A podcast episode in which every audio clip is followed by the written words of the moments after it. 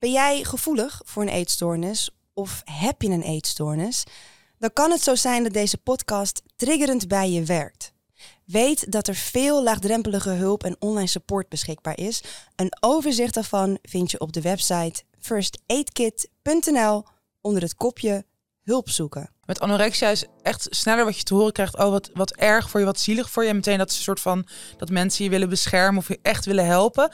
En bijvoorbeeld als je een eetbuisstoornis hebt of ook bulimia, wordt dat denk ik ook sneller gezien als oh, eet gewoon minder. Of, of ja, gewoon alsof het nog meer in je eigen handen ligt of zo. En, en het dus gewoon echt minder serieus wordt genomen. Waardoor denk ik ook minder, waardoor mensen zich nog sneller ervoor gaan schamen, denk ik. Dus het ook sneller bij zich houden. Dus het is moeilijker om er soort media items over te maken. Welkom bij de First Aidcast. De podcast waarin we samen met inspirerende gasten en ervaringsdeskundigen een eerlijk gesprek voeren over eetstoornissen. Het is hoog tijd om het stigma rond eetstoornissen te doorbreken. Want als we elkaar beter begrijpen, kunnen we elkaar ook beter helpen. Welkom bij de First Aidcast, de podcast waarin we samen met bijzondere gasten en ervaringsdeskundigen een goed gesprek voeren over eetstoornissen. Ik ben je host, Siane Mayam, en ik zit hier enerzijds omdat ik het een heel interessant onderwerp vind, maar anderzijds ook omdat ik uh, vrienden en geliefden heb die een eetstoornis hebben of uh, daar herstellende van zijn. En ik wil het beter begrijpen, zodat ik ze ook beter kan helpen. En nu is ieder persoon natuurlijk uniek. Dus voor iedereen werkt wat anders. Maar er zijn ook heel veel verschillende soorten eetstoornissen. En daar ga ik het vandaag over hebben.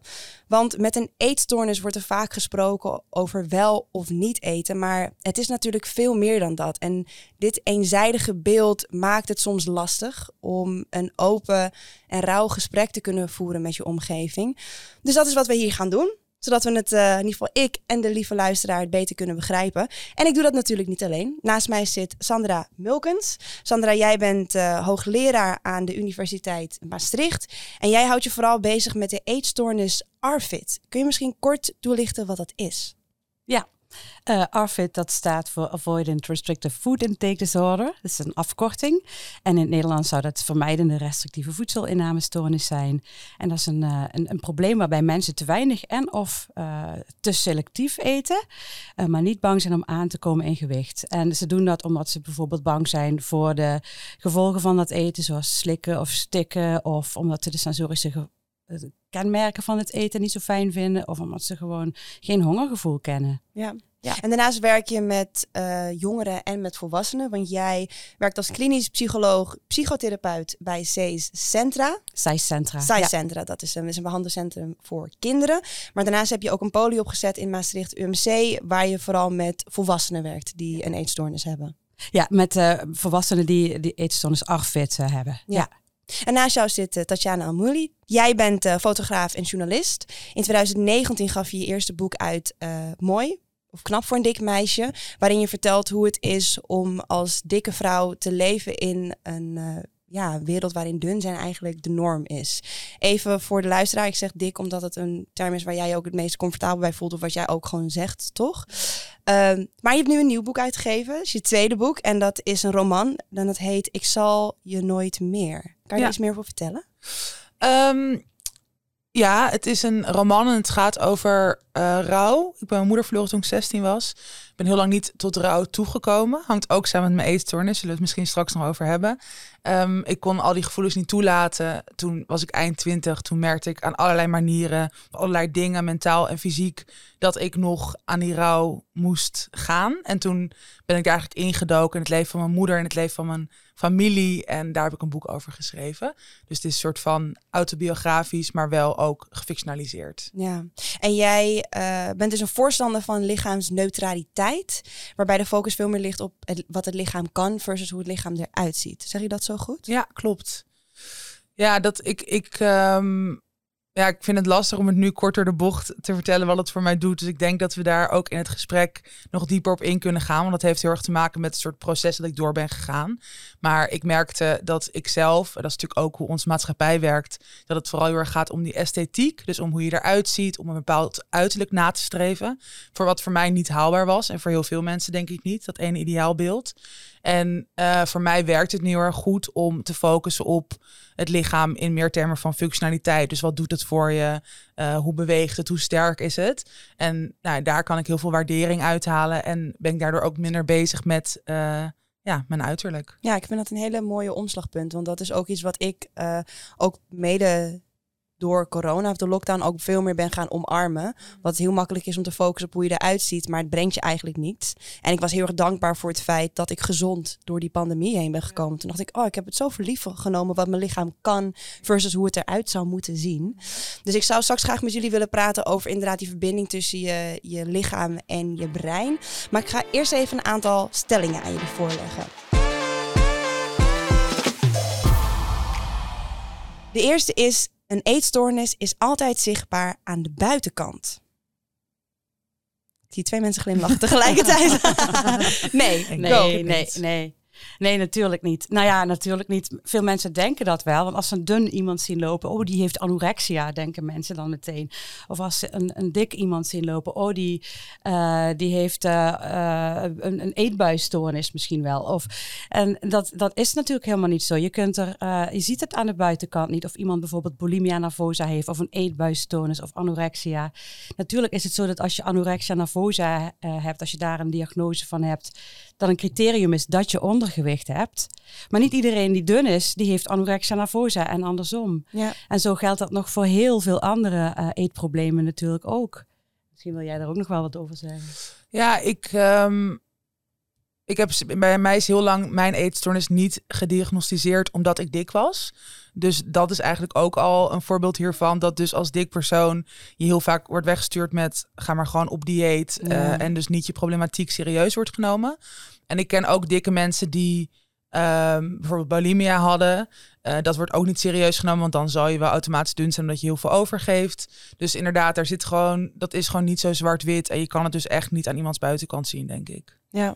En dat heeft ook nog weer te maken met het feit dat als je aan eetstoornissen denkt, of als mensen het woord eetstoornis horen, dat ze dan als eerste vaak aangaan op, oh, dat is anorexia. Ja. En dat, dat het als het dan niet in het zo. plaatje past, dan is het dus geen eetstoornis, want het is niet anorexia. Dat is ook wel, uh, ja, daar komen we ook nog wel weer op, denk ik, uh, later. Ja. Maar, nou ja, ik ben daar wel benieuwd naar, want ik wat je vanuit de media veel meekrijgt, is anorexia. Dus ik denk dat we een mhm. beeld hebben van hoe dat eruit ziet. Denk ik. Ja, maar dat is dus uh, eigenlijk één vorm van anorexia. Want misschien heb je het dus ook, of bulimia, uh, als je misschien wel dik bent. En dan heb dat beeld wordt eigenlijk niet meegegeven, waardoor je iedere keer maar terugvalt op, oh, je kan er maar op één bepaalde manier uitzien. En dan is dat anorexia bijvoorbeeld ook, ook dat misschien. Uh, het is wel zo dat om, om een diagnose anorexia nervosa te kunnen krijgen, moet je wel ondergewicht hebben. Dus dat is wel een kenmerk. Maar dat zie je ook niet altijd aan de buitenkant of iemand ondergewicht heeft. Want iemand kan zich ook hullen in hele wijde kleding. Uh, en dan nog uh, zie je dat dus niet aan de buitenkant. En iemand ja, met bulimia nervosa, zoals jij ook net al zegt, mensen met bulimia lijden vaak in stilte, want het is aan de buitenkant helemaal niet te zien en mensen hebben het helemaal niet door en ze schamen zich enorm om daarover te praten. Zou dan daar ook meer aandacht aan moeten worden? Absoluut, ja. ja. Maar want mag ik nog heel veel hierop aanhaken? Want bijvoorbeeld, uh, nou, ik had de diagnose qua eetstoornis en eetbuisstoornis, maar wel met kenmerken van atypisch anorexia. Mm. En dan is dat dus niet de normale anorexia, omdat je dus niet dun bent, maar dan kan je alsnog hetzelfde gedrag vertonen. Bij mij was dat dus ik had of eetbuien of ik was heel restrictief. Dus heel weinig eten en hypergezond en heel veel bewegen. Um, maar inderdaad, omdat ik dan niet dun was, krijg ik dan atypisch anorexia. Maar dat, dus weet je, we denken nog steeds heel erg in hokjes. hokjes Ook als het over eetstoornis gaat, wat heel vaak ook een soort mengvorm is. Dus het loopt heel vaak in elkaar over, denk ik. Ik ben heel blij dat je dat zegt, want ja, er is eigenlijk ook een categorie eetstoornissen waar helemaal nooit aandacht aan wordt besteed. En dat zijn ja, de andere gespecificeerde voedings- en eetstoornissen. En atypische anorexia is daar ook een van. En dan gaat het om allerlei soorten eetproblemen waar je echt heel veel last van hebt en waar je ook hulp voor kunt krijgen. Maar die net niet dan aan de criteria van die ja, meer klassieke bulimia, anorexia, binge eating disorder, ARFID voldoet. Bijvoorbeeld, je hebt net te weinig eetbuien. Ja, dan mag het geen bulimia eten. Dus dat is een beetje, ja, terwijl mensen daar wel degelijk heel veel uh, problemen mee hebben, heel veel last van hebben. En ook geholpen mee kunnen worden. En de tweede stelling, dik of dun is een beschrijving, geen oordeel. Ja, die kwam volgens mij heel erg voort uit al de gesprekken die wij hadden voor, deze podcast. Dat inderdaad, ik noem mezelf dik. Maar voor heel veel mensen voelt dat nog ongemakkelijk. Als een belediging of bijna als een soort scheldwoord. Wat voor mij ook heel lang zo heeft gevoeld. Maar ik merk het ook in mijn proces naar meer zelfacceptatie. En ook naar het herstellen van mijn eetstoornis. Dat het mij juist heel erg helpt om mezelf dik te noemen. Dus een soort van ja, terugclaimen. En ook omdat het is eigenlijk natuurlijk een uh, beschrijvend woord. Dus inderdaad, ja, je hebt kort en lang, je hebt dik en dun. En er zit natuurlijk heel veel lading achter die ook heus niet opeens weg is. Want is nog steeds hoe de maatschappij anders naar dikke mensen kijkt dan naar dunne mensen. Maar voor mij voelt het eigenlijk het, meest, het minst beladen om mezelf gewoon dik te noemen. In plaats van allemaal soort omhullende termen als volslank of overgewicht of um, dat soort dingen. Want wat, wat doen die termen dan voor jou, waardoor je zoiets hebt van, ah, dat werkt toch niet voor mij? Nou, ik vind overgewicht um, is natuurlijk een medische term, maar voor mij voelt dat heel erg alsof je dus een soort normgewicht hebt. En als het daarover zit, is niet goed of zo. En ja, zoals vol slank of voller. Dat ik ja, wat ik net ook al zei, het voelt heel erg soort dat er ongemak omheen hangt. En volgens mij, als je het juist openbreekt, als je gewoon zegt, ja, de ene is dik, de ander is dun. En dat hoeft helemaal niet per se erg te zijn of dat je dat altijd moet veranderen. Um, voelt dat voor mij veel relaxter eigenlijk. Dat het, ja, dat het een gegeven is. En dat, um, ja, ja, zo eigenlijk. Ja. ja, ik vind het, ik heb het ook mede door onze gesprekken en andere gesprekken, ben ik dat ook steeds meer gaan leren en omarmen. Ook vooral in gesprek gaan met vrouwen die dus uh, de termen dik ook gebruiken voor zichzelf in plaats van andere dingen. Uh, maar ik vond dat ook wel lastig, want ik ben ook iemand die eerder bijvoorbeeld slank zou zeggen. Uh, omdat je dan uh, het woord dun, dat lijkt ook alsof er een bepaalde waardeoordeel in zit. En je wil nooit jouw waarde op iemand anders leggen. Dus ik vind het wel waardevol dat we ja, in gesprek gaan over niet alleen het probleem, maar ook de taal die we gebruiken rondom om in ieder geval het probleem bespreekbaar te maken. En de laatste stelling, eetstoornissen gaan eigenlijk niet over eten. Ja, daar ben ik het niet helemaal mee eens. Uh, nou ja, het gaat natuurlijk ook over eten, maar het gaat ook wel over andere dingen. Maar het is niet zo dat het niet over eten gaat. Het gaat natuurlijk ook dat eten of niet eten, dat is wel een van de belangrijkste kenmerken van het probleem. Los dat je dat ook kunt hebben naast andere problemen. Of dat je, dat, dat je daarnaast ook bijvoorbeeld heel perfectionistisch kunt zijn of dwangmatig of depressief of, of wat dan ook. Maar het, het is wel echt een, een ding waar het, om, ja, waar het ook wel om draait. Bijvoorbeeld bij Arfit, om dat we even uh, te noemen. Daarbij zijn mensen die eten te weinig of heel selectief. En het heeft ook heel veel gevolgen voor hun gezondheid uh, of hun psychosociale welbevinden. Um, en als ze dat weer durven en kunnen, dan, dan verbetert dat allemaal ook. Um, en iemand met, met anorexia nervosa of bulimia nervosa heeft eetbuien of, of eet te weinig braakt, dan daar moet je wel iets mee. Daar gaat het ook over. Voor mij is zeg maar Arvid best wel onderbelicht. In mhm. ieder geval als buitenstaander heb ik het idee dat als er wordt gesproken over bijvoorbeeld niet eten, dat er dan heel snel wordt gesproken over anorexia. En als er wordt gesproken over wel eten en dat op andere manier dan uit je lichaam krijgen, dat het dan weer bulimia is. Maar al deze tussen, uh, nou, misschien niet eens tussenstappen, maar andere uh, eetstoornissen, die hoor je zelden in de media. Waar ligt dat dan aan? Ja. ja, goede vraag. Ik denk dat het. Um, ja, met Arvid weet ik niet. Ik, ik moet zeggen dat ik daar ook nog niet echt van had ja, gehoord. daarvan kunnen we misschien wel kort zeggen dat staat pas sinds 2013 in ons diagnostische handboek met die ja, naam. relatief kort. Ja, en daarvoor bestond het ook al, maar werd het gezien als een kinderstoornis. Stond het ook in ons diagnostische handboek, maar dan bij de kinderproblemen. En, um, Als gewoon kinderen die moeilijk ja, ja, en moesten diagnosticeren voor het zesde jaar. Uh, maar men is door de tijd heen gaan zien van... hé, hey, dat komt eigenlijk ook wel voor bij kinderen ouder dan zes... en ook bij volwassenen. En hé, hey, dat is eigenlijk iets waar je ook... Um, uh, dat is eigenlijk een categorie mensen die, die, die onderbelicht is... Die, die heel veel problemen heeft. Het werd eerder ook misschien wel slikangst of stikangst genoemd... of um, niet anders omschreven en zo'n restcategorie. Maar het is eigenlijk best wel uh, veel voorkomend. Ongeveer 1% van de volwassenen denken we dat, uh, dat daaronder leidt. Uh, maar dus ik denk dat die term gewoon echt nieuw is. Hè? Daar moeten we nog een beetje aan wennen. Maar de andere problemen, ja, die hebben toch een beetje in de schaduw gestaan van, van, van het hele ernstige beeld wat we kennen van anorexia nervosa, waar dan in de media toch de meeste aandacht naar uit is gegaan, omdat het um, nogal confronterend is om te zien op plaatjes, in films weer te geven. Mensen, gingen daar ook, ja, mensen kunnen daaraan doodgaan. Gelukkig niet. Uh, ja, gelukkig gebeurt dat nog. Uh, gebeurt dat in de minderheid van de gevallen. Maar ja, dan is het, heeft het wel iets meer ja, shocking waarde of zo om daarover te, te rapporteren. En iemand met bulimia, dat zie je niet. Uh, ja, wat moet je daarover zeggen? Ik, ik, ik, als, ik, ik generaliseer nou een beetje, misschien een beetje kort de bocht. Maar... Ik denk dat het er ook mee te maken heeft dat, um, zeg maar, bij mensen met anorexia, ik heb, ook, ik heb best wel veel artikelen hier ook over geschreven. Dus verschillende mensen met eetstoornissen geïnterviewd. Met anorexia is echt sneller wat je te horen krijgt. Oh, wat, wat erg voor je, wat zielig voor je. En meteen dat een soort van dat mensen je willen beschermen of je echt willen helpen. En bijvoorbeeld als je een eetbuisstoornis hebt of ook bulimia, wordt dat denk ik ook sneller gezien als oh, eet gewoon minder. Of, of ja, gewoon alsof het nog meer in je eigen handen ligt of zo. En, en het dus gewoon echt minder serieus wordt genomen. Waardoor denk ik ook minder, waardoor mensen zich nog sneller ervoor gaan schamen, denk ik. Dus het ook sneller bij zich houden. Dus het is moeilijker om er soort media-items over te maken. En, en dus ook inderdaad een minder grote shockfactor misschien. Dat is natuurlijk heel belachelijk hoe dat werkt. Maar dat is wel hoe de media inderdaad um, een soort clickbait nodig heeft of zo.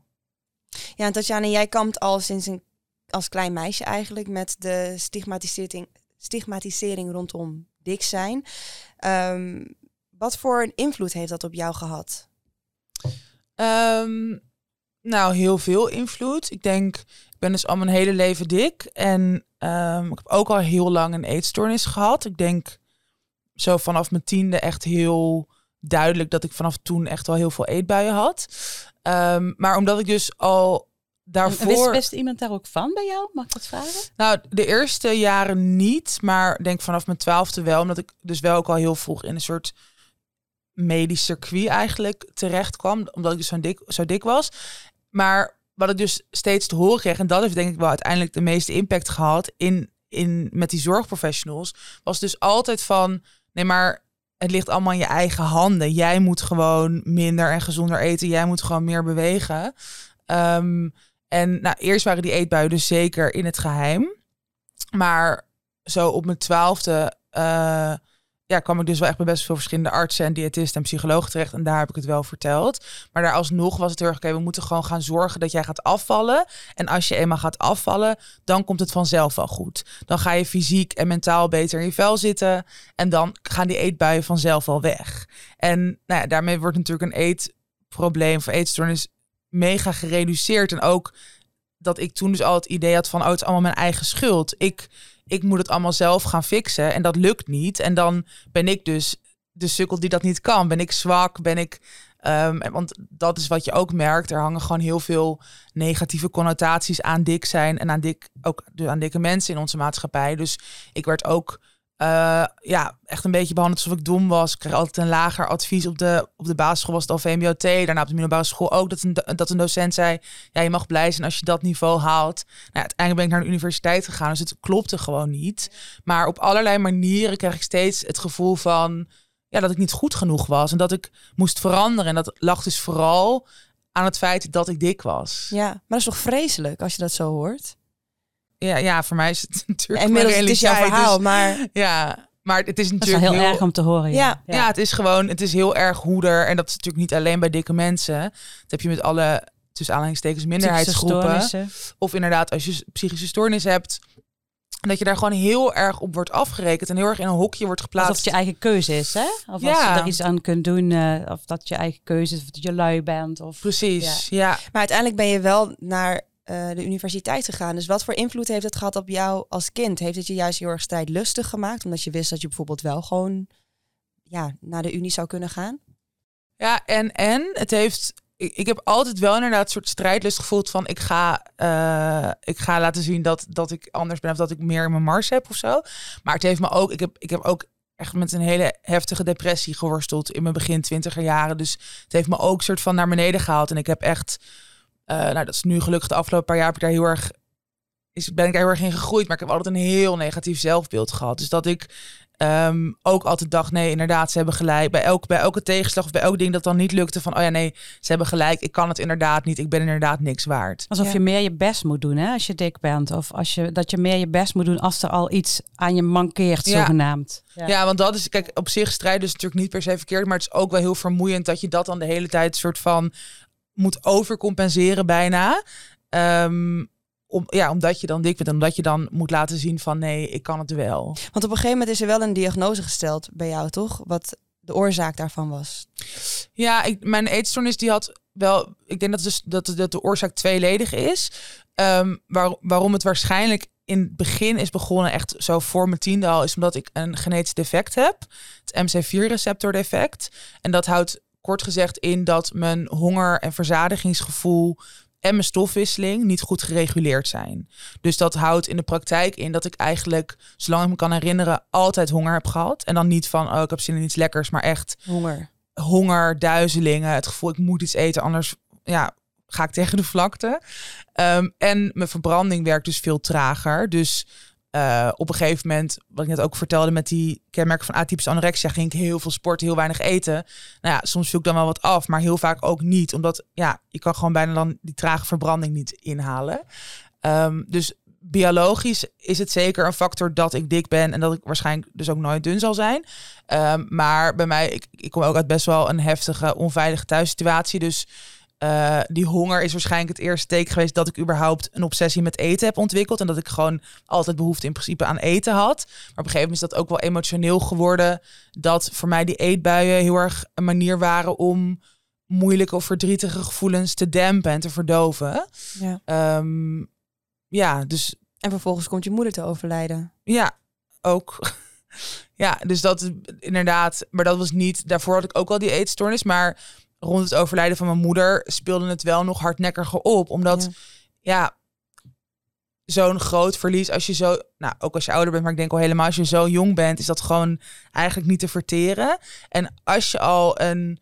eh, ja, voor mij was eetstoornis echt een soort copingmechanisme. Ook ergens een overlevingsstrategie. Als je dat al hebt ontwikkeld daarvoor, is het heel tussen aanhalingstekens makkelijk om je daar dan nog meer in te verliezen. Omdat het eigenlijk nog meer. ehm, ja, de gebruik is niet helemaal het goede woord, want ik deed het natuurlijk niet bewust. Nee, maar het is wel wat maar je dat kent. ging, ja, het is wat je kent.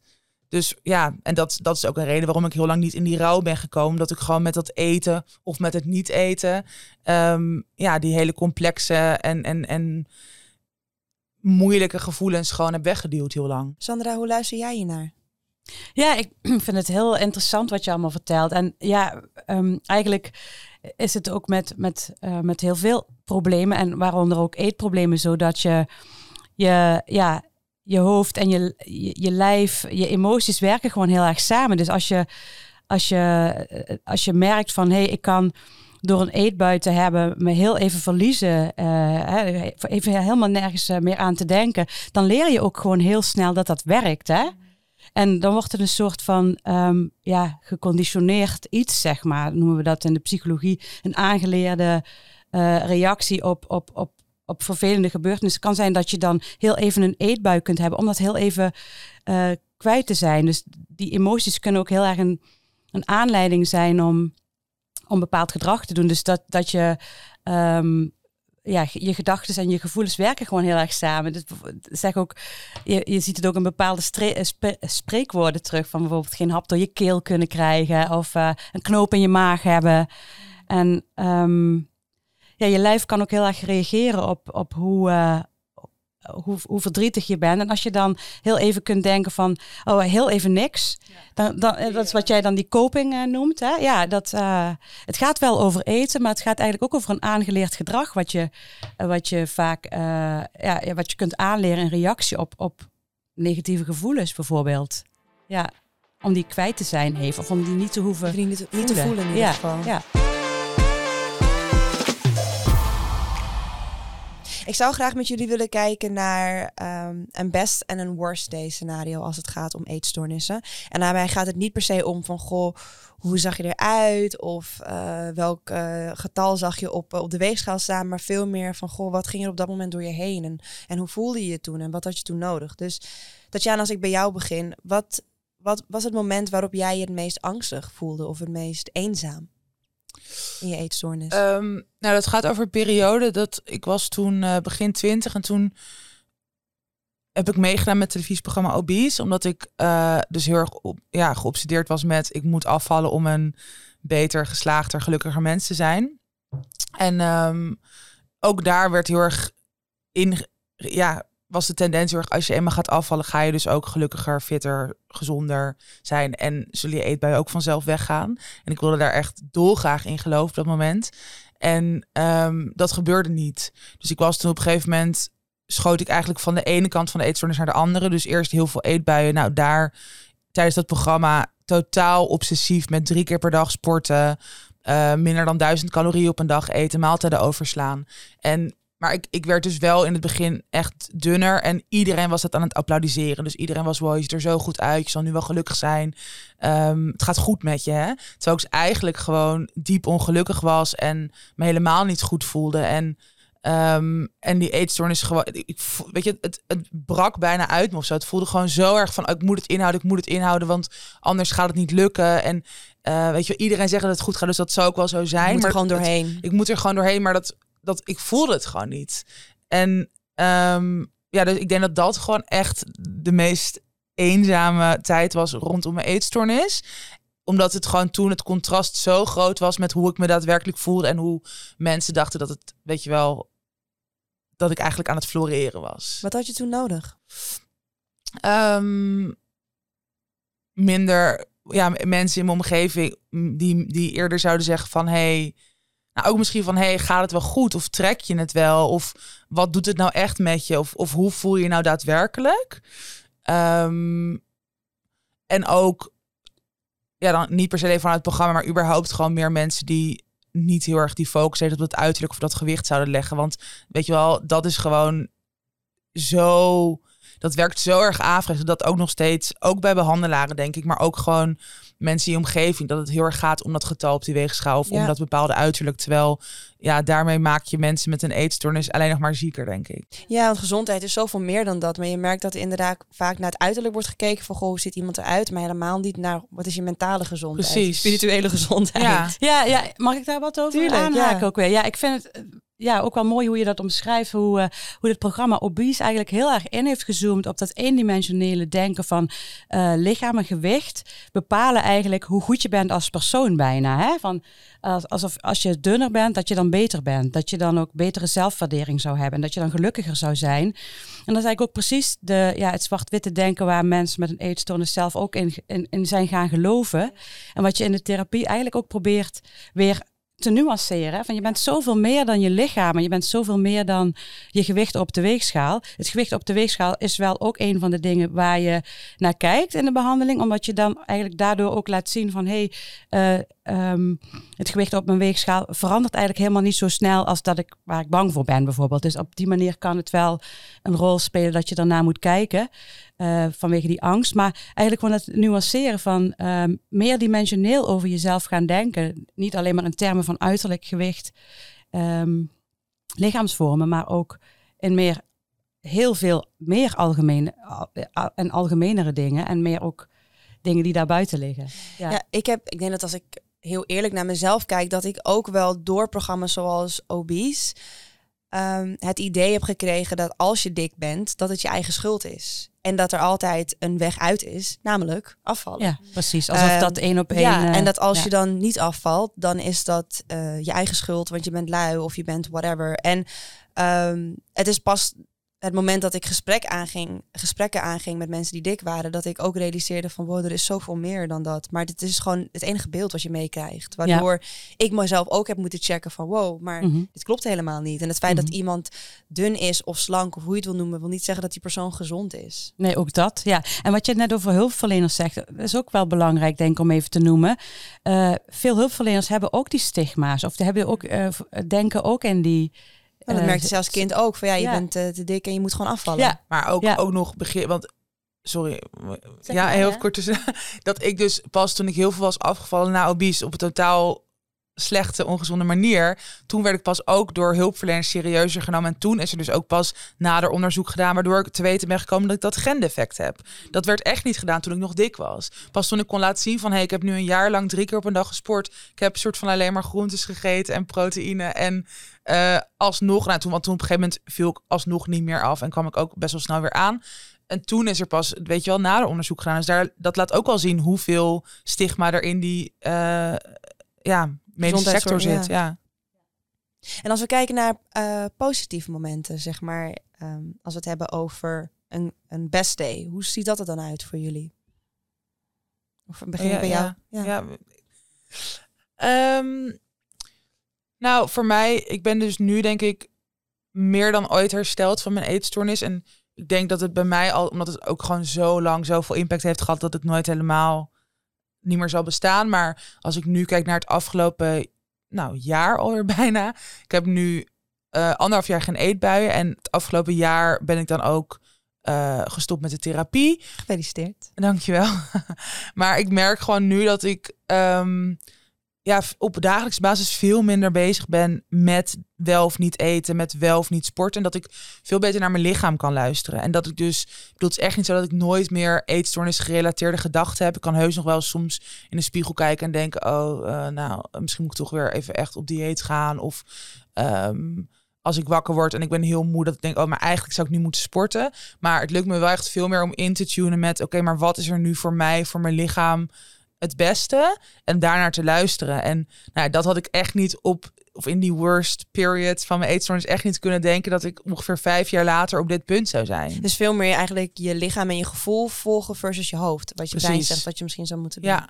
En wat is voor jou dan een best day als je kijkt naar ja, je ervaring met je cliënten? Ja, ik vind het wel leuk om te merken dat ik een bijdrage heb kunnen leveren in het bekend worden van bepaalde eetproblemen, zoals Arfit dan in dit geval. Uh, er wordt veel meer over geschreven. En uh, bijvoorbeeld, uh, zo komen er ook mensen in behandeling die dan. Ik heb nu een, een, meneer van in de 50 in behandeling. En die heeft door een artikel wat hij heeft gelezen in de, in de krant of in een tijdschrift of zo. Is die bij ons in, in het MUMC dan terechtgekomen.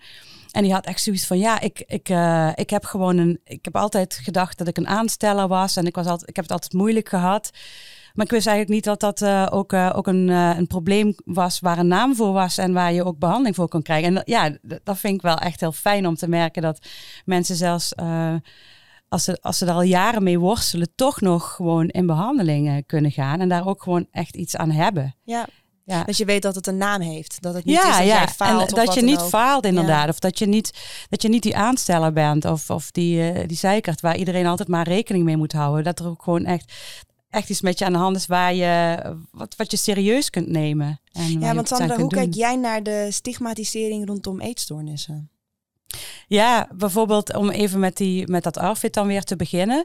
Uh, kinderen met ARFID, of daar de ouders van, die krijgen wel vaker de, ja, het, het, het, schuldgevoel, of tenminste, ze krijgen wel vaker toegeworpen van ja, je moet gewoon veel consequenter zijn. Je moet je kind gewoon beter opvoeden. Uh, breng je kind maar uh, een keer naar mij. Dan leert het kind wel eten. Um, dus, dus die mensen zijn vaak ten einde raad en die hebben al zoveel geprobeerd en dan krijg je dat ook nog te horen. Dus dat is ook wel een beetje een stigma van, oh ja, je verwent je kind. Hè? Dus dat is wel iets wat je veel hoort. En bij, um, bij andere problemen, andere eetproblemen hoor je ook inderdaad wel vaker wat Tatjana al zegt. Je bent het zelf schuld, je, hebt, um, je bent lui, je doet niet goed je best. En ja, dat, dat, dat kunnen zelfs hulpverleners soms wel denken. Bijvoorbeeld uh, uh, hele slanke, hele dunne hulpverleners die met uh, mensen met de obesitas werken. Um, die, kunnen, die moeten bij zichzelf ook altijd even nagaan van, goh, heb ik zelf eigenlijk niet ook vooroordelen? En hoe zit dat dan? Um, ja, dus dat. Uh... Maar waar komt dat hard, hardnekkige beeld dan vandaan, denk ik? ik? bedoel, want je zou denken dat als je hulpverlener bent in, dat, in zo'n sector, dat je beter weet. Maar blijkbaar zit het toch heel erg in. Ja, het, het, het, is toch, toch iets wat je door je leven heen in, in de media of, of om je heen gewoon meekrijgt. In je opleiding, ja. ja in de opleiding ook. Uh, nou ja, in de psychologieopleiding in Maastricht hebben wij uh, wel wat aandacht voor eetproblemen, maar dat is niet overal zo. En in de vervolgopleidingen voor ja, bijvoorbeeld klinisch psycholoog of GZ-psycholoog, daar zit ook heel weinig over, over eetstoornissen in. Um, dus je moet het ook hebben van ehm, van dingen zoals dit, misschien wel de podcast. Ehm, ja, om, om, het, om het beeld toch wat genuanceerder en reëler te maken. Uh, het heeft zoveel meer kanten dan alleen maar dat hele zwart-witte. Ja. Uh, ja. Want wat je dan vaak hoort is, nou, er wordt gesproken over anorexia, dat is heel zichtbaar. Er wordt gesproken over bulimia, dat is minder zichtbaar. Je hoort nu ook steeds meer over dus binge-eating disorder. Um, en nu dus ARFID. Maar er zijn natuurlijk heel veel andere eetstoornissen waar eigenlijk niet echt over wordt gesproken. Zou je daar misschien een voorbeeld van kunnen geven, wat die dan ook zijn? Nou ja, officiële eetstoornissen zoals die in het diagnostische handboek staan, uh, dat zijn dan anorexia nervosa, bulimia nervosa, eetbuisstoornis en het Engels binge eating disorder, ARFID, uh, pica, ruminatiestoornis. Uh, dat zijn de voedings- en eetstoornissen zoals wij die kennen. Wat pica, is, is, pica is trouwens dat je dingen eet die niet eetbaar zijn. Bijvoorbeeld um, glas of zand of klei of kruid. Um, ja, daar weten ook heel veel mensen niet echt Nee, iets van. Maar goed, van ja. Ehm, en ruminatiestoornis is als je eten wat je al hebt doorgeslikt weer terug laat komen in je mond en het dan weer opnieuw doorslikt of uitspuugt. Ehm, dat zijn ook wat minder bekende voedings- en eetstoornissen. En dan heb je dan de andere gespecificeerde en de ongespecificeerde nog. En de andere gespecificeerde, daar hoort bijvoorbeeld de atypische anorexia nervosa bij. Maar ook nacht, eh, nachtelijk eetsyndroom. Dat is dat mensen ja, midden in de nacht, eh, ja, of midden in de, gewoon in, in de tijd dat ze eigenlijk zouden slapen, opstaan en toch eh, gaan eten. Ehm, dat soort dingen hoort daarbij. Maar ook eh, eetproblemen waarbij je, je net niet voldoet. Je hebt niet voldoende ondergewicht of je hebt niet voldoende eetbui. Ja, het klinkt een beetje gechargeerd nu, Ja. maar... ehm, en ik weet dat je misschien ook wel doelt op, op termen zoals orthorexia nervosa. Nou, dat is geen eetstoornis. Staat ook niet in ons handboek. Ja. En het is ook niet nodig om weer een nieuwe eetstoornis erbij eh, te verzinnen. eh, omdat de mensen die, daar, eh, ja, die zich daarin herkennen, er zijn genoeg eet, voedings- en eetproblemen die, eh, die ook dat probleem kunnen omschrijven. Bijvoorbeeld bij ARFID zie je ook eh, Zou je mensen... eerst even kort kunnen toelichten wat dat is voor de mensen die dat Nou ja, ehm, orthorexia nervosa, dat bestaat dus eigenlijk niet. Oh. Maar als je dan, als, daar wordt wel over geschreven en dan gaat het om heel gezond willen eten. Ja, dus Ehm, enkel gezond willen Ja, eten. enkel dan. gezond willen eten. Maar als je kijkt naar de criteria voor ARFID bijvoorbeeld, mensen met ARFID kunnen eh, heel eenzijdig eten omdat ze bang zijn voor de gevolgen. Nou, misschien wel omdat ze ongezond worden. Dus we hebben al een eetstoornis waar dat bij past. Het kan ook een voorstadium zijn van anorexia nervosa. Dat je eigenlijk gewoon heel erg ehm, gezond gaat eten omdat je eigenlijk toch wel wat wil gaan afvallen. Het kan ook een, een, een, een symptoom zijn van een dwangprobleem of van misschien wel psychose. Of eh, van, ja, van iets anders waar je heel dwangmatig eh, eh, met dingen bezig bent. Dus ook met eten. Dus ik, ik ben er tegen om weer een nieuwe eetstoornis erbij eh, eh, te doen. eh, als dat niet nodig is. Ja. Is het ook, En als je kijkt naar ehm, de connectie tussen je hoofd en lijf, ehm, hoe werkt dat dan precies met eetstoornissen? Ja, ehm, zoals ik net al een beetje zei, denk ik eh, dat, dat hoofd en, en eh, zeg maar hoofd, dan denk ik aan denken. Hè? Denken en ook je brein natuurlijk. Maar eh, je gedachten over de dingen, zoals je gedachten over je lijf, je gedachten over eten, je gedachten over hoe je, hoeveel je waard bent als persoon, je gedachten over ja, wie je bent, hoe, je, hoe je het doet in het leven, die, ehm, die gaan dan door je hoofd. Maar die zijn eigenlijk ook altijd verbonden met emoties. Je, je kunt ehm, een negatieve gedachte hebben, ja, dan voel je je bijvoorbeeld in je lijf verdrietig of eh, eh, qua emotie verdrietig of boos. Of, en dat voel je soms ook in je lijf. En eh, soms gaat er letterlijk iets op slot, bijvoorbeeld je keel of ah, je knoop in je maag. Of misschien heb je juist ehm, eh, door je gedachten zoiets van, weet je, ik laat het even helemaal lekker de boel de boel. Of ik, ik wil even niet aan denken. Ik eet even deze, deze, deze, deze chips of deze koeken op. Dan hoef ik daar even niks mee. En dan vervolgens reageert je lijf daar ook weer op. Of je gedachten gaan dan weer over van, oh, balen. Ik, ja, shit, ik, ik wil er eigenlijk vanaf. En dan ga je bijvoorbeeld overgeven. Hè? Dus je lijf en je, je maakt de hele tijd besluiten, soms onbewust. Ehm, of, of, of, of tenminste, je bent je daar nog niet zo van bewust. Maar dan, eh, het, je ziet een getal op de weegschaal. Je denkt dan, oh fuck, dit wil ik niet. eh, dit is te veel. Ehm, en ik heb ook al eh, vandaag eh, ja, gezondigd. Ik heb al één koekje gehad. Nou, dan kan ik net zo goed doorgaan. Want het is toch al verpest. Nou, dat, is- dat is je hoofd. En dan ga je bijvoorbeeld eten. En dan daarna ga je... Dus het, het, het, het zit heel erg... Dan word je misselijk. En dan denk je weer van... Oh, waar ben ik mee bezig? Dus het, dat is je even deze gedachten van ik Ja, zie jou instemmend knikken? Ja. Ja, het is, ik denk dat je, dat je daardoor dus ook heel snel in een soort visueuze cirkel komt. ja. Maar dat is precies wat jij zegt. Het heeft gewoon die gedachten en je gedrag en wat er in je lichaam gebeurt, heeft gewoon ja, totaal met elkaar te maken. En soms wil je dat niet en ga je daardoor juist inderdaad bijvoorbeeld eten als verdoving gebruiken. Ja. Dat je nergens meer iets voelt. Zowel niet qua gedachten, maar ook niet qua gevoel. Eh, en dan helpt het dus om bijvoorbeeld, bij mij gebeurde het dan na een eetbui dat ik inderdaad heel misselijk was, maar ook heel moe werd vooral. Waardoor ik gewoon, weet je, als je heel moe bent, dan voelt het alsof je er bijna niet helemaal bent of zo. En dat vond ik dan heel prettig, want dan hoefde ik ook gewoon niet Ja, en dat leer je dan eigenlijk een feit. Hè? Van als ik dat doe, dan kan ik heel even verdoven of zo. En dat- dat, leert je lichaam eigenlijk ook weer heel snel aan. En dat moet je dus ook weer soort van ja, afleren, iets daarnaast weer gaan leren, wat ook kan. Hè? Ja. Van iets wat, eh, Ja, want dat, dat was ja. bij mij heel erg het geval. Dat omdat ik dus al vanaf nou, om en nabij mijn tiende ehm, deze patronen had ontwikkeld. En dus ook inderdaad, mijn lichaam was het gewend, mijn gedachten waren het gewend.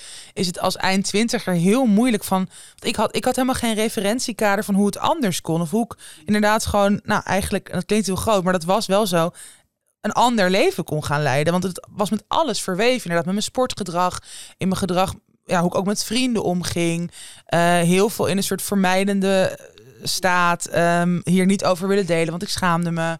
Maar ook inderdaad natuurlijk hoe ik met eten omging. Hoe ik met mijn lichaam omging. Dus dat is gewoon, nou precies wat jij zegt Sandra. Je moet dan echt, het kost ook gewoon echt heel veel tijd. Dat is altijd een beetje een dooddoener. Maar gewoon echt de tijd laten verstrijken om nieuwe patronen aan te leren. En om dus ook je lichaam een soort ja. van...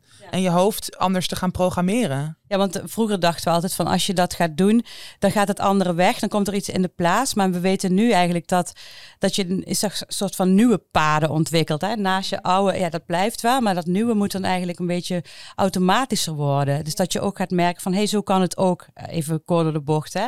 Van dit is, ik kan ook hulp vragen of ik kan het ook met iemand bespreken. Of kan ook, maken. Ja.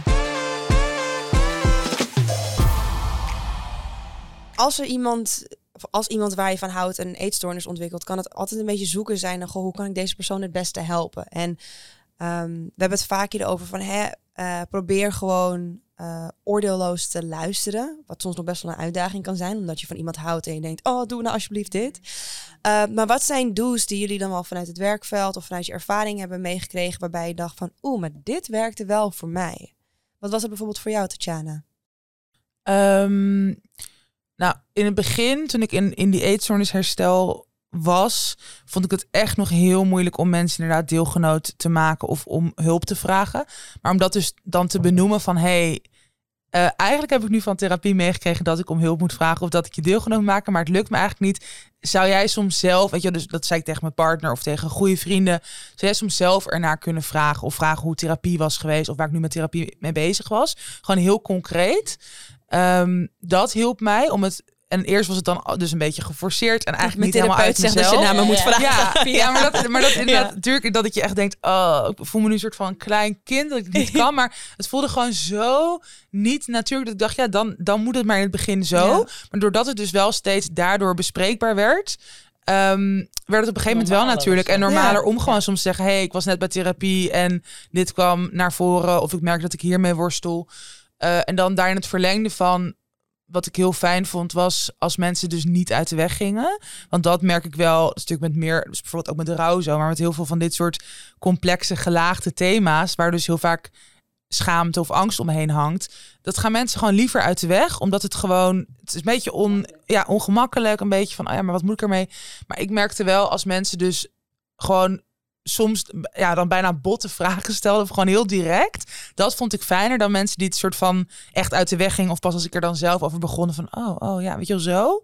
Dat maakte mij nog ongemakkelijk. Dat maakte dat ik nog meer zelf die ruimte daarin moest nemen of zo. En dat vond ik toen in het begin dus heel, heel lastig. lastig ja. Um, ja, dus dat is misschien ook wel een tip van ik denk bijna liever te veel daarover te praten dan te weinig. En als iemand het echt niet over heeft of het echt te moeilijk vindt, dan komt dat vanzelf wel naar boven of zo. Of dan merk je dat vanzelf wel. Ja, maar inderdaad, wat ik wel mooi vind, is ook aangeven wat jij nodig hebt. Weet je, het kan ook zijn als jij bijvoorbeeld heel graag een knuffel wil hebben van iemand, maar ja. je vindt het best wel lastig om dat zelf als eerste te initiëren. Dat je zegt van, hé, hey, ik zou het fijn vinden als je me soms gewoon een knuffel geeft. Ja, en precies. als die andere persoon dat doet en het wordt normaler, dan voel jij je misschien ook comfortabeler om de andere een keer een knuffel Zeker. te geven. En dan, ja. um, dan is het al begonnen. Dus ik vind dat een hele goeie. Heb jij misschien do's? Ik vond het trouwens wel mooi hoor, wat je zegt van iedereen is ook weer anders hè. Iedereen heeft andere dingen nodig waarschijnlijk. Uh, hoewel er ook wel wat algemene dingen zijn misschien. Zoals uh, het niet uh, uit de weg gaan, dat, dat vind ik ja, vind ik ook heel, het is eigenlijk heel obvious, maar heel veel mensen doen het toch toch niet, hè? of tenminste erover praten. Ja, en in mijn werk heb ik vaak te maken met mensen die hebben de stap al genomen om hulp te, hulp te vragen. Dus ik zat te denken van als je, als je iemand um, ja, op je spreekuur krijgt of, of uh, in de intake, dan helpt het heel erg, denk ik, om, om, om het ook niet uit de weg te gaan. Dus ook om door te vragen, om het echt heel serieus te nemen. Mensen zitten dat soms ook nog wel heel ambivalent. Hè? Of ze zijn gestuurd, of ze zijn... Um, Um, of, of ze vinden eigenlijk dat, ze, dat iemand anders hun plek meer verdient. Want het valt toch allemaal wel mee. En ja, uh, dat, dat, hoor ik best vaak. Bijvoorbeeld iemand die, uh, die dan denkt van ja, ik heb jarenlang um, misschien. Waarom heb ik dit niet eerder gedaan? Was ik dan zo'n watje of zo? Uh, of dus dat je eigenlijk gewoon heel serieus het niet bagatelliseert. Van nou nee, dit is echt een, een, groot, ja, een groot en ernstig probleem waar je best hulp bij mag vragen. Uh, dus dat ook erkennen, dat vind ik wel een uh, belangrijke. En het, en het inderdaad ook direct benoemen. En bij eetbuien ook bijvoorbeeld ook echt vragen, doorvragen van uh, ja, wat iemand allemaal dan eet. En dan ook gewoon niet, um, niet bagatelliseren, maar ook een beetje overbieden. Zodat je laat zien van ik ben dit gewend dat mensen dit, dit allemaal ja, eten in een eetbui. En wat ik denk dat ook misschien waardevol is, is er is inmiddels zoveel kennis beschikbaar over eetstoornissen. Um, dat je ook gewoon de tijd en moeite neemt om je erin te verdiepen. Ja. Want kijk, soms zit je zo diep in je proces dat je misschien helemaal niet doorhebt wat je aan het doen bent. En uh, in plaats van dat je dan verwacht dat de andere persoon alle antwoorden heeft, als je dan zelf denkt van hé, hey, ik ga gewoon dingen onderzoeken ja. en dan hé, hey, ik heb dit gelezen of weet ik veel, dat je veel meer op die manier mm -hmm. het gesprek ingaat, gaat, uh, versus dat je dan eigenlijk de druk legt bij de ander van jij moet maar van uh, in ja, alle antwoorden voorzien, want soms heb je die antwoorden ja. gewoon niet. Nee. Nee, zeker. Dat is ook echt een hele goede, ja. Ja. Um, ik kan me heel goed voorstellen dat je misschien vragen hebt. Uh, als je die hebt, stuur die naar ons Instagram-account. Dat is First Aid Cast. Misschien heb je vragen voor onze gasten. Of misschien kan je heel erg vinden in de verhalen die je hier hoort. Uh, laat het dan vooral weten, want uiteindelijk maken we hem natuurlijk voor jou. Um, zijn er misschien nog dingen die jullie willen meegeven? Waarbij je denkt van, oh, dat wil ik nog even zeggen. Of bepaalde inzichten die jullie hebben vergaard. Of misvattingen die jullie willen rechtzetten. Zoek hulp als je als je een eetprobleem hebt. Want er is hulp en er zijn goede hulpmogelijkheden. Maar je moet je wel ook aanmelden. Je moet ook echt, ja, je moet het wel doen. Ja. ja. En jij? Ja, daar sluit ik me bij aan. En ook, ik denk dat het dus heel, wat jij, wat je net ook al zei, er is heel veel informatie, maar dus ook heel veel ervaringsverhalen van mensen die Zeker. Um, een eetstoornis hebben of hebben gehad, hersteld zijn. En ik denk dat dat gewoon heel fijn is voor mensen die misschien nog aan het begin van hun herstelproces staan, dat je die leest en vooral dat je echt onthoudt van het kost heel veel tijd. Mhm. En ook en niet tijd van achterover zitten en het gebeurt vanzelf. Je moet natuurlijk inderdaad hopelijk met hele goede passende hulp het zelf aangaan en het zelf doen. Maar ja, probeer ook niet te snel te veel te willen. Ik denk dat dat heel erg belangrijk is. En inderdaad, ja, toch een soort vertrouwen houden dat, dat, het wel, dat je wel echt kan herstellen ja, dat uiteindelijk echt wel dat je er een manier in vindt. Ja. ja. Nou, dankjewel Tatjana, Sandra, dat jullie uh, dit samen met mij wilden bespreken om ook gewoon meer licht te kunnen schijnen op dit onderwerp en het uh, eigenlijk normaliseren, zoals we doen. Gewoon dat we in ieder geval weten dat we daar een gesprek over kunnen voeren um, en kunnen leren van elkaars ervaringen. Dus dank je wel daarvoor. Mocht je inderdaad dus hulp willen zoeken, zoals jij aangaf, daarvoor kan je gaan naar firstaidkit.nl. Daar staan uh, verschillende bronnen die je kunnen helpen. Maar hebben jullie misschien nog uh, toffe Instagrams of zo die jullie volgen, waarbij je denkt van oeh, dit is eigenlijk wel een pagina waar ik uh, ook heel veel uithaal. Misschien heb je je eigen pagina. Maar je ook natuurlijk... Ik volg heel veel muzikanten, maar dat is meestal anders. Nee, dat kan natuurlijk ook. Maar ik denk van ja, want we hebben natuurlijk onze eigen pagina sowieso volgen, like en uh, subscribe. Maar uh, misschien zijn er ook andere pagina's waarbij je denkt van, oh, dit was eigenlijk ook heel erg waardevol. Nou, wat ik fijn vind of vond om te volgen, ook in mijn eetstoornis herstelproces, uh, we hadden het al een beetje over lichaamsneutraliteit. Um, is het Instagram-account I Weigh, dus in het Nederlands Ik ja, Weeg, van Jamila ja. Jamil. Zij is activist, actrice. Um, en dat gaat dus heel erg over lichaamsneutraliteit en heel erg over, ook in het verlengde wat jij net vertelde, Sandra, van iedereen is zoveel meer dan alleen zijn of haar of diens uiterlijk, maar ook dan alleen de eetstoornis. Dat je veel meer focust op ja, alles wat er in je leven is, wat nog meer waard is of waardig is en waar je gelukkig van kan worden. Dus dat is best wel, daar worden gewoon heel vaak hele mooie citaten en verhalen van andere mensen op gedeeld. Dus dat is misschien ook wel een tip om te volgen. Ja, mooi. Vooral doen en eh, vergeet ons niet te volgen. Tot de volgende!